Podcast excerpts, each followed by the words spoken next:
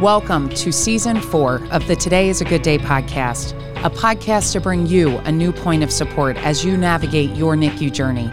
This season, you will hear even more personal stories from families who have been where you are today. Some of the stories you will hear will provide you with important advice from medical professionals like case managers and high risk OBGYNs. You will also hear advice about opportunities you can take to focus on self care and more. Please don't forget to subscribe to the Today is a Good Day podcast, wherever you enjoy your podcast, or share this episode with anyone who might find it helpful.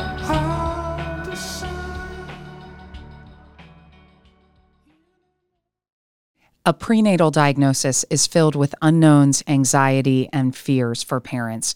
Today's guest knows this experience personally after her son was diagnosed with a congenital heart defect at just 18 weeks gestation. Sarah Bannock was always passionate for child development and wanting to be a mom. While in college and graduate school, she turned to childcare as her career prior to becoming a teen therapist. And I have to tell you, we have a personal connection to today's guest. She took care of our NICU miracle, Claire when I, she came home from the NICU and when I went back to work. And I just can't tell you enough how excited I am to have you here with us today, Sarah. I'm so excited to be here. It's full circle. I love how you just mentioned that it has come full circle. It certainly has. Tell us a little bit about your family's journey to starting a family.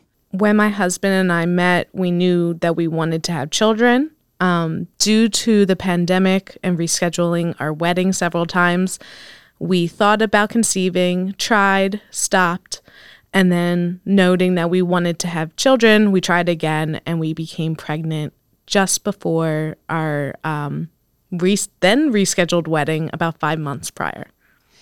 Well, and you found out you were pregnant. I'm sure it was so exciting for you, right, at the beginning. And you certainly did go through quite a bit. I will say Claire was Sarah's flower girl at her wedding, which was highlight of Claire's life, let's be honest, right? But when you learned uh, just 18 weeks into your pregnancy about your son's diagnosis. What did that feel like? Well, we actually found out eight days prior to our then rescheduled, rescheduled wedding. So we had that whole week off already in wedding preparations. And instead of getting my haircut and a facial and prepping for the wedding, we went into planning mode and taking our next steps with our parents. So we decided not to tell anybody until after the wedding, which then meant we made phone calls, had genetic testing, counseling done, and had the amnio actually the day before the wedding because we knew the steps we were going to take already within that first week. Those are a lot of big life changes at the same time. I mean, how did you manage each day? How did you get through it? Where did you look for help? What did you what what did you do? Support systems. I turned to people who I knew. Honestly, I came right to you. Yes. I came right to you. Um, took it one day at a time. That's all that you can do. I took today for today, and we'll take tomorrow for tomorrow. We'll take this appointment, and then we'll make it to the next appointment. Did you start journaling? Did you start writing down questions that you had? Where did you research to find out more? And I ask all of this because I think it's so relevant, not only to what you were going through with the congenital heart defect and really the unknowns that were all associated that, with that, but anyone who receives a diagnosis trying to figure out, you know, where do you start, right? I started Googling right away, which was probably not the best idea but I found some good resources. Um, I did journal about my day that I found out about the heart defect. Um, that's about, and I wrote down some questions, but that's where I kind of stopped there. And then instead of researching about the actual heart defect, I decided to reach research about what we would have to do differently um, also about what we would have to bring to the hospital. What does hospital stays look like? Instead of the actual diagnosis, I left to the professionals. That's so key. And I, I think what you brought up is so important because Google is there, right? Everyone will do the search engine, look up the diagnosis. But I think hearing you say, looking through the resources that you found or the information that came up, that you found some reliable resources that you felt good about. And love hearing you say looking ahead, right? The diagnosis you couldn't do anything about, but looking ahead and and that's one of the other questions I wanted to ask you. What did your pregnancy look like after you found out about your son's diagnosis? Um, it was a lot of ups and downs. There was good days, there was bad days. I let myself feel those emotions. Um, there was nowhere else to turn to but to feel those emotions. So we focused a lot more on the celebrations, the baby shower, the the cute stuff, and uh, changed a lot of our registry because what we thought possibly some concerns would be, thank goodness, turned out not to be. But we just prepared for what we could and and that is I think the the biggest challenge it's those unknowns. And I know we've shared it. Our family's journey we had with the girls at 23 weeks was different than what you went through and also our son William with trisomy 18 but I think those unknowns during the pregnancy when you get a, a significant diagnosis and you're not sure what the future is going to look like you do try to prepare the best you can right? Not knowing all the answers, but trying to take it one day at a time, one step at a time. With all of the unknowns in mind, how did you prepare for his arrival when you got closer to his due date? When we also found out about his diagnosis, Nemours set us up with a granted program called Heart Prep from parents who receive a CHD diagnosis and going through this uh, therapy. I also found my own specialist therapist. So I had been going through therapy weekly from 18 weeks pregnant on.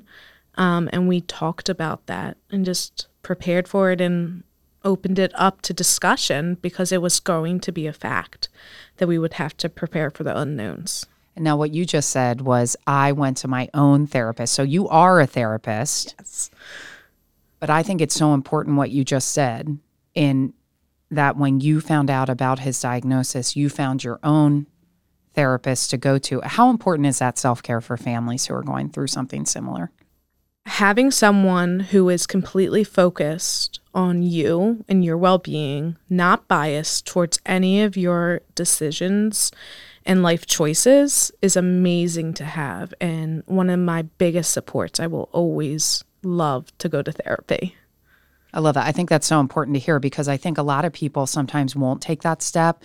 They don't think they need it. They don't know how to find the time. But you, as a therapist, and then talking about going to see a therapist, it's so important to hear. Yeah. Actually, at my baby shower, one of my aunts asked how I was doing. And I was like, oh, I'm in therapy every single week. I openly talk about it because I think it is very important and do you think I know we're getting a little off topic here, Sarah, but I think this is so important, especially with you in in your career that you do. Families or you know moms, dads, who, whoever is going to speak to the therapist may get discouraged if they don't hit it off right away with someone they're talking to, right? Mm-hmm. What what's your recommendation from a professional perspective on that? I typically say to those that you don't marry every single person that you date. So therefore, you can date around therapists. It's perfectly okay. And if you don't hit it off, try someone else, meet someone else. That's good advice. That's, I like that. That just made me laugh over here. Date your therapist. There you go. That's what I heard you say. Sir. Yes. Uh, the one other thing I want to ask you about during your pregnancy, because you were preparing and planning for your son's arrival, you were navigating through all of the unknowns. I'm sure you had to research and find hospital the hospital that you wanted to go to maybe it was different than what your original plan had been if if mikey hadn't gotten his diagnosis how did you kind of navigate through all of that research to find the best fit for you all in order to fully get his diagnosis and fetal echo we had to go to nemours for that appointment i walked in and the hallways were color coded and I felt very comfortable and I loved it. Um, it was very easy to get to. And so we continued with Nemours. We were going to look at different doctors and different people, but we felt a connection there and it felt easy. Um, so we had to give up the thought that I could possibly deliver my son where I was delivered, which I was really excited about. We also had to work through giving up when his birth date would be as a surprise because in order to deliver at Nemours, you have to be induced. So they decided to induce us a week prior to our due date instead of going into labor as a first time mom and being excited about when their birth date's going to be. We had to also grieve that. Yes. Yeah. And I think that grief's important, right? To say it's okay to have those moments of grief and sadness and trying to navigate through that piece of it as well. And as your pregnancy was going along and as you got closer to his due date, and when he was uh, going to, when you were going to be induced and he would arrive when you look back on your pregnancy what helped you the most to get through each day gratitude i was just grateful that i could get pregnant and i was pregnant and we knew his diagnosis prior to his birth i'm very grateful for science and that they could figure that out if he was delivered somewhere else and they didn't have everything that they needed like they did at Nemours and he was in a worse situation, I'm just grateful. It's a good thing to bring it back to. All about gratitude, right? We say that often try to be grateful for all things, all the ups and downs and the journeys that we all go through. Speaking of that gratitude, I'm sure, and knowing your family and network, you have a huge network of family and friends that were there to help support you and get you through. But I can also say from experience, sometimes that family network and, and friend network can be overwhelming in people reaching out, contacting all the time. I we talk to families about it frequently now with text messages, messenger, all the different ways that people communicate. It can get overwhelming to get so many messages from different people asking the same questions. What did you all do to help communicate with families during your pregnancy and has that evolved after your pregnancy or are you continuing it? I started a CaringBridge site. I immediately knew that I wanted to inform everybody all at once and the information there.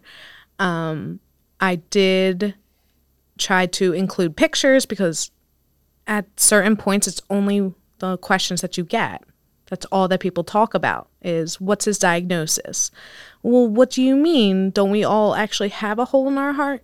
No, it's very different. And so I included pictures on our caring bridge to describe the diagnosis as well, because you do get tired of repeating yourself over and over. So it is very nice to go there and to write everything. Well, and choosing a platform like that, you get to control the messaging that's going out. I mean, Paul and I used to talk about frequently it can it can to some extent become whisper down the lane of well i heard this and then that turns into this and turns into this and at the end it's not necessarily the first report that you had given because it's gone through so many family members and friends. So i think the the nice aspect of a site like CaringBridge or even a closed facebook group where you might be setting up a way for family and friends to stay connected to your story and what's happening that you get to control and share what you need to share to keep that that messaging true. I wanted to keep it also smaller. I did not want to put it on Facebook or any other social media because I didn't think it was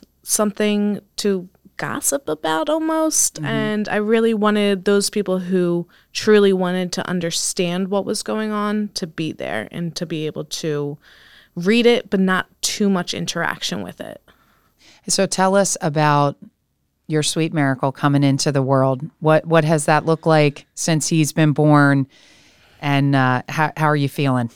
Um, well, our delivery was a little bit different. He was quiet when he was born. It was the scariest moments of our lives during that time. Um, did not get to hold him, did not get to see him for several hours, but we knew that because we didn't know if what he was going to be a pink tet, quote unquote, or a blue tet, um, how blue he was going to be. So from the day one, kind of scary until several weeks later in surgery.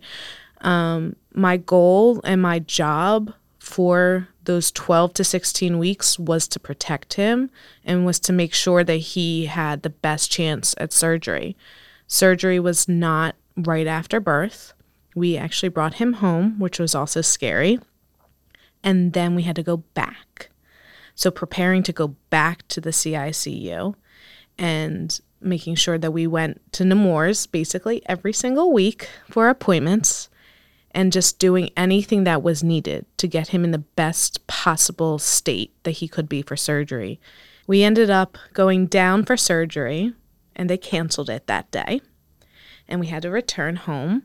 And by the end of the night, he was only drinking one ounce every single hour. So it was just our job to focus on the best, giving him the best that we could. He spent time in the NICU? CICU. See, the cardiac ICU, cardiac intensive care unit. After he was born, though, he came home with you.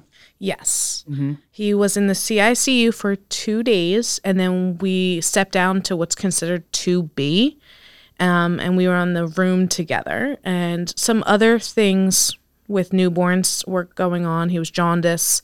Um, he also was uh, lower weight, so we had a lot of focus on his weight and his eating. A lot of CHD babies have feeding issues, um, and he actually had an oral aversion, so we focused a lot on his eating and food. And then he came home within six days. When we went back, he was also in there for about six days. And talk to us about his surgery. How did you get through that difficult time, the day that he had surgery and after? Surgery day was one of the scariest days. We had prepped for surgery. He was about an hour from going back to surgery and they had canceled because our surgeon had something in his eye. So we're lucky that they actually canceled it. I'm okay with that. We ended up going back the next day um, a different surgeon was there, which I met him and I loved him too. So I ended up walking him back. Um, my husband was giving him kisses, and Scratchy Beard was upsetting him. And I said, No, you can't be upset. So I handed him over. I turned to my husband, and luckily, I had my husband there. During surgery, we sat and we got breakfast. It was actually very nice to have him with me. Um, and kind of ignoring what was actually going on mm-hmm. for the moment. Afterwards, we did get to see him and we just focused on the next step, the next goal. I had um, milestone cards for CHD babies. And every time he got a wire removed, I made a milestone. I took a picture of it, shared that only on Caring Bridge. Um, but I celebrated everything for that. Did not talk about discharge whatsoever. I just celebrated every wire being removed. Mm-hmm. Well, and that is such an important thing. Those small milestones, major milestones, any type of milestone, not trying to jump ahead to discharge. All the things that are so familiar that I know with our friendship, you heard us talk about with our journey with Claire through the NICU for so long, but that you also recognized in your time with him after his surgery and just trying to take it one moment, one day at a time. Same motto, right? Through pregnancy and uh, after he was born and through his surgery as well.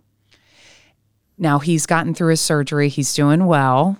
He's gained a lot of weight. Yeah, what's so exciting. what's he doing? That's great right now. He's rolling and playing. He's starting to dance when we're feeding him. So it's and the giggles and he just went in the pool for the first time yesterday. It's adorable. Oh, that's so fun. And have they shared with you if he'll need surgery again? So his diagnosis, there are chances that he'll get have to have another sh- surgery um, or two, but hopefully, God willing, it's not another open heart surgery. Um, we take it echo by echo. We that's the only way that we go, appointment by appointment. It's great. And what resources this this was an important one I wanted to ask you about because I think about this often through NICU journeys, through different Facebook groups that I've been a part of over the years, through not only our NICU experience, but our experience with William with Trisomy 18. What resources did you find that were the most helpful for you to help get you through pregnancy and now in this next chapter? For me personally, therapy, individually, therapy. Also, Heart Prep was amazing. Um, they set me up and connected me to other moms um, another mom who was actually pregnant at the same time, who delivered a little bit earlier. We connected and we talked about other concerns, and that was just amazing. And then we also embraced CHD. I have CHD stickers everywhere. We're doing the Heart Walk this year in November as a whole team, and we're just embracing it. Now, we talked a little bit about your background in childcare and as a therapist. How do you think that helped you through this whole journey?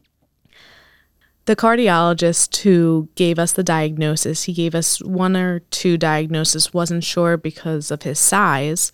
I said, Okay, I trust you. I understand. Okay, he's going to need surgery.